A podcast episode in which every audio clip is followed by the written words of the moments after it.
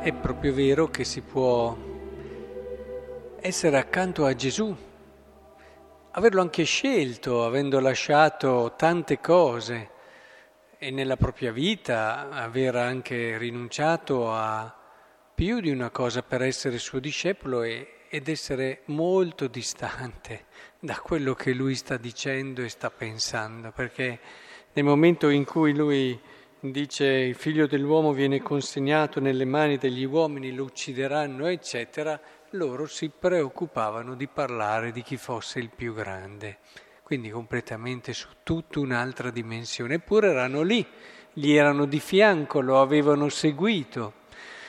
Il percorso della fede è un percorso importante che oggi la liturgia della parola direi che ci dà un consiglio preziosissimo.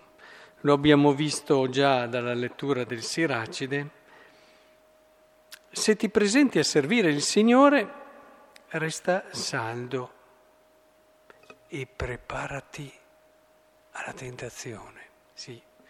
Perché quando seguiamo il Signore non dobbiamo pensare che Lui lo dice, l'oro si prova con il fuoco e quindi se hai deciso di seguire il Signore, vedrai che le prove arriveranno, la tentazione arriverà e arriverà nel modo in cui non te l'aspetti. Noi magari sì, siamo decisi, vogliamo seguire il Signore, ci prepariamo ad affrontare anche grosse difficoltà nel nostro entusiasmo, ma poi dopo la tentazione viene in modo a volte totalmente diverso da quello che ci eravamo aspettati e rimaniamo eh, rimaniamo in mezzo.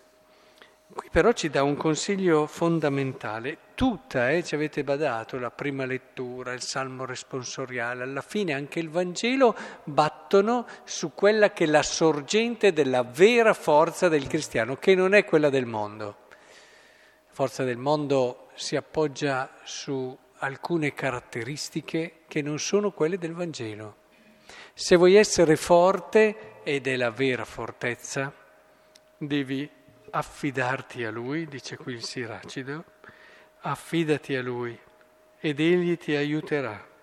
Voi che temete il Signore, voi che temete il Signore, quante volte l'ha ripetuto, voi che temete il Signore ancora, affidati a Lui. E così Affida al Signore la tua vita, abbiamo ripetuto nel Salmo responsoriale. Confida nel Signore e fai il bene. Abiterai la terra, vi pascolerai con sicurezza. Ecco la vera forza e la sicurezza da dove nascono. Cerca la gioia del Signore. Questa è una forza che non prevarica, è una forza che non eh, schiaccia nessuno.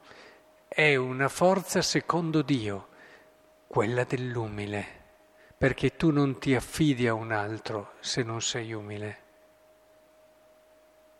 Ce lo ricordiamo questo. Perché l'umile è così forte? Perché ha scoperto il segreto e ha in sé l'energia per affidarsi a un altro.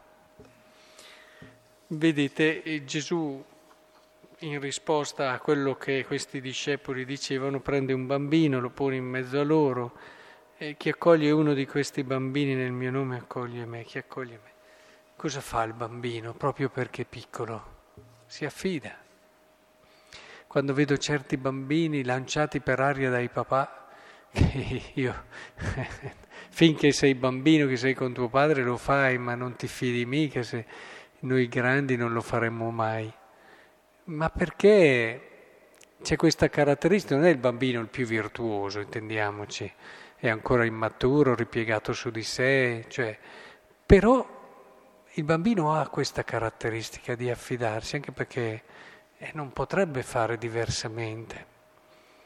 È, importante che risconosciamo nella semplicità del cuore, nell'umiltà, la vera sorgente della fortezza, ciò che ci permetterà di perseverare e di vincere tutte le tentazioni che avremo. Provate a pensare, dopo una caduta, dopo che una tentazione ha vinto, c'era umiltà? Se ci fosse stata umiltà non saremmo caduti in tanti casi non ci saremmo neanche esposti alla tentazione, ci saremmo fermati molto prima, avendo quella sana consapevolezza della nostra fragilità, perché se tu sai che lì sei fragile, stai tre passi indietro se sei umile, se non sei umile no, e cadi. Ecco che il Signore allora ci aiuti ad affidarci a Lui, anche nei momenti di difficoltà, quando ci sembra che sia troppo pesante. Affidati a Lui come farebbe un bambino e sono certo che vincerai.